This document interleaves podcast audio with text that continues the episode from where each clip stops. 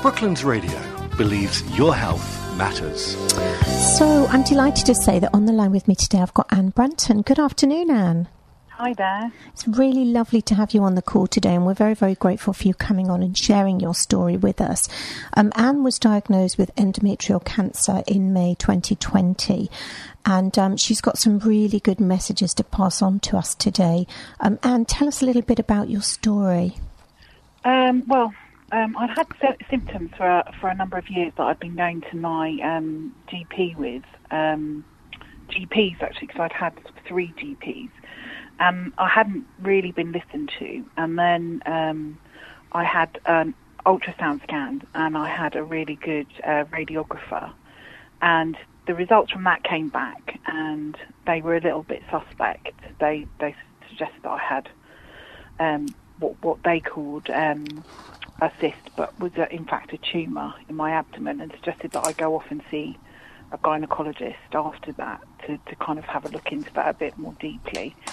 Um, but that was some time after I'd had symptoms that had started really and hadn't been taken seriously.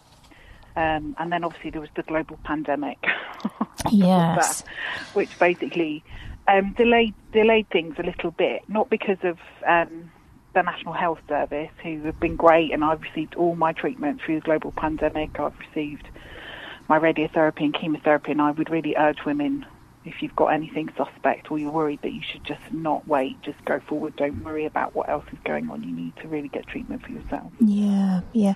Can we just take a step back? Can you tell us a little bit about the symptoms that you had over those three years? Yeah, I'm really happy to talk about the symptoms because the thing about endometrial cancer is that people talk about the symptoms which occur in postmenopausal women. So I'm 46, so I was premenopausal. So in postmenopausal women, what you get is um, bleeding after your your periods have ceased. So it's a real red flag. So Yeah. that's a very early symptom. So actually, in postmenopausal women, most women are picked up very early with endometrial cancer because obviously if you start to bleed again after you've, your periods have finished, then that will make you think, oh, that's not right. Whereas if you're premenopausal and also if you're in your kind of mid 40s, like I am, um, having occasionally a heavy period, um, I didn't think was anything except for that I was perimenopausal, that I was going into sort of menopausal years, and so that sometimes periods could be a little bit heavier or a bit erratic. So I would say that in premenopausal women, that's not a good a good indicator. Mm. So what is I think is abdominal bloating, Okay. and I know that that's quite difficult because sometimes we all think we have a big meal or something and we ha- we feel really bloated. But I think it's when you you've eaten a meal and you're not more bloated. You know, you're much more bloated, sorry, than you have been previously. So Okay. you've not eaten any more really than anybody else round the table. But when you look down, you feel you're really bloated, and you might think, "Oh, I've obviously developed a wheat allergy or something like that." Um, just be careful of kind of writing that kind of symptom off. I think a key symptom for me was um, I was incontinent, um, so urinary incontinent, and not in a kind of very dramatic way. So I had kind of things like leakage. So sometimes when it would feel like my bladder was over full and it, I wouldn't be able to get to the toilet in time. So it was like urgency, um, urination. You're like like not quite getting to the loo in time, or um, being out and feeling like there was a pressure on my bladder. Um, and I went to the doctor with that, and that was not investigated, and I was put on a drug called oxybutynin. Um, but I've never had children, and eventually I got to the point where I kept saying to my GPs, so I said it to more than one of them, I said it to all three of them, that urinary incontinence in a woman in her 40s, um, early 40s at the time, um, should uh, that should not be happening when you've not had children and there should there was obviously something underlying that. And my GP kept on fobbing me off and saying, "No, no, sometimes that just happens." Hmm. I can tell you for sure that doesn't just happen. No. So I think if you experience urinary incontinence and you've not had children, you need to have that investigated. I don't mm. want to make women panic, but I also don't want you to sit back and think this is nothing No, because, because there'll there'll be a reason for it. yes, and you and, and it's best to get it investigated. That's the key thing, isn't it? Absolutely, absolutely get it investigated. If my cancer just stops one other woman Yeah. going in and being told that she's got stage three endometrial cancer and she's got a fifty percent chance of living for five years. That uh, that'll be that'll be a gift for me that you're doing. I think the other thing is is that I had um, pain deep inside and pain on urination and I went these I went to my GP about that, and he said it was um, he said it was a urine infection. And actually, I've never had a urine infection. It's not common for me to have them. Um, and when I said to him, I don't think it is that because I've had friends with urine infections who who have told me what the symptoms are. You know, bloody urine, smelly urine, um, needing to go frequently. I didn't have those. I just had pain, but it was deep inside. It wasn't just on the outside. And um, he said, no, no, it's a urine infection. It's a urine infection. Um, and so I accepted it was. And then I went back a kind of a, maybe six, seven months later with the same symptoms. And he said it's a urine infection. This time he checked my urine and it was negative, but that he never came back to me to tell me that it was negative. Um, so he never followed it up. So, so basically, I was left with the impression that it was a urine infection. Yeah. Yeah. Um, it's sorry, you wanted to ask question. Yeah, no, it's it's. I mean, this is all so so useful. Thank you. I think you know all of these symptoms. Uh, as you say, it's difficult with the bleeding because Yeah, you were yeah. you were still of the age where you would have periods, and we all know when you're well. Those of us who've gone through the menopause know that when you're perimenopausal, it is very um, erratic, should we say, Yeah. in that in that area. So that I agree with you. That's difficult, but added with all of the other symptoms that you were having, it's yes, it's very disappointing, really, that the GPs didn't arrange for some investigation um, earlier, isn't it? And putting yeah, you on absolutely. a drug straight away, the oxybutynin, I think is Yeah. yeah is a difficult one as well. As you say, you've and never also, had you're only meant to be on oxybutynin for six weeks, and Wow. after six weeks, I couldn't come off it. Hmm. And I went back to my GP and said I couldn't come off it, and he and he, so he kept me on it.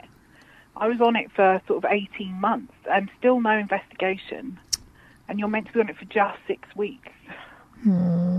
So, um, and I think the other thing is is that I had um, been diagnosed when I was quite young, when I was about 20, with polycystic ovarian syndrome, right. and also I'd not, I'd had a, you know, a bit of fertility treatment to try and have children, and I'd not managed to have children, um, so I'd never had a child. So that's medically known as nullity, I think, if I've pronounced it right. So those two things also put you at high risk of getting endometrial cancer. Right. So if he'd have taken a look at my history, all of those things would have added up.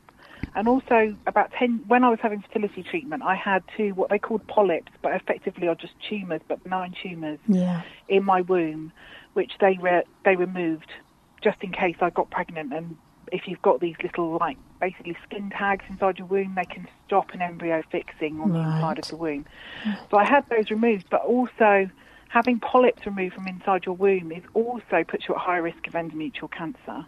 So I would say again, I'm not trying to worry anyone, No. but I'm just saying to you that all of these things can add up to mean that you're at higher risk. And if you're at higher risk and your GP is not taking you seriously or is too um, overwhelmed or stressed to be looking at your history, you need to be able to go there prepared with your history. Yeah. And if you're not getting the answers that you want, if you're not being sent for a scan, an ultrasound scan is just fifty pounds, then you need to seek a second opinion. Yeah. Yeah. Yeah. And if you possibly can, go and pay for one. Um, yeah, if you, I mean, if you can, you shouldn't need to, but No. and also, but also, make when you go and have the ultrasound. I had an ultrasound a few years ago, and the radiographer on that occasion was not very good. The one, and the only reason I know that is because I had one in January last year, and it, the, the lady who did it was excellent. So just make sure that they have a real good look around. You know, they need to really firmly kind of push the um, the one thing that they use in, and they need to really thoroughly have a look all the way around. Look at maybe your kid up as far as your kidneys down to mm. your ovaries, your you know, they they need to thoroughly kind of really push and have a proper look. And if you don't feel like you know they've made you turn from side to side and they've really pressed the thing in to make sure that they get a good view, then stop it and make sure you ask to make sure that they do it properly. Yeah. Because if they're just doing a quick kind of rub over the jelly, like you're pregnant or something, and doing a quick swipe over, it's not really going to find what you need them to be looking for. Yeah. I mean, I had a six centimetre tumour on my left ovary, so that's why my cancer was stage three because it it takes took them so long to find it. It already spread to my ovary. Yeah, so the chances are, had they have taken you seriously sooner, you wouldn't Oh, have had to have gone through the same um, awful treatment and things that you've had. Absolutely. And, and you know, if I hadn't, even when I got my final scan through, my my final GP that I had at that practice, so I'd had three in the same practice, um, said to me, "Well, you know, if you don't want to pursue this, we don't have to, because I don't have to do what the radiographer tells me to do. I don't have to send you to to a gynecologist if you don't want to go to a gynecologist." Hmm. And I said, well, of course I want to investigate it because I've got a six centimetre like vascular cyst on my left side of my pelvis. And she said, well, it doesn't look like it's doing anything. Well, it was doing something because it was a cancerous tumour that was attached to my bowel. Hmm. And if I'd waited along much longer, that tumour would have penetrated my bowel. And if we'd have waited much longer, it's probably the case that I wouldn't be speaking to you now because I would have been stage four by the time they found it, and I probably would have been dead by now. Yeah, yeah. So, Oh. And we're running out of time, but I do want to say something about you Yeah. raising two and a half thousand pounds because that's an Oh. amazing thing that you did. thank you. I always feel it was a bit of a ruse, really, because obviously, I, I, I mean, I raised this money by set, by getting people to sponsor me, pressurising them to sponsor me for cutting my hair off. And obviously, I had the chemotherapy treatment, so I was losing all my hair anyway.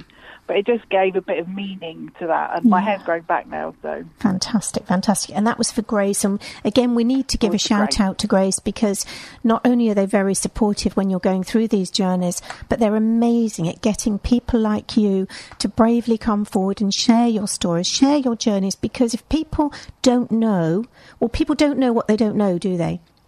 No, they don't. They don't. And and just like me, you know, I just had like a catalogue of symptoms really, with no narrative to it. Hmm. And you know, not that you know, like no story. I had just like a series of kind of things that I was suffering with, and no overarching picture because there was no expertise in me. I'm not a medical doctor. You know, I'm just an academic, so I didn't have any kind of. Oh, I, you know, I, I understand that all these things together mean this. I didn't know that. Um, but yes, Grace were amazing. My Yeah. surgeon was um, Simon Butler um, Manuel, and he, he was fantastic. He's very charming. He's very calming. He's very peaceful. kind of, Yeah. but gives you a great deal of sense of confidence um, in going through all of that. So he, he's been great. So I was very lucky to be able to have my surgery at St Luke's and all the nurses and everybody, you know, the orderlies, everybody, porters, everybody who's been so kind to me when I've gone in with post-operative infections and chemotherapy infections and everything else. And all the ladies who, all the nurses who work on the chemotherapy wards have all been amazing. So, Oh, that's brilliant. That's brilliant. I'm so glad that, you know, hopefully now you're going to get better and better and um, and that, that you've had some lovely people treating you through this. And thank Yeah. you so much for talking to us Thanks for today. having me on. I we really appreciate oh, it. no, we really appreciate it too. Take care. Thank that you. was Anne Brunton. Thank you. Bye bye. Brooklands Radio believes your health matters.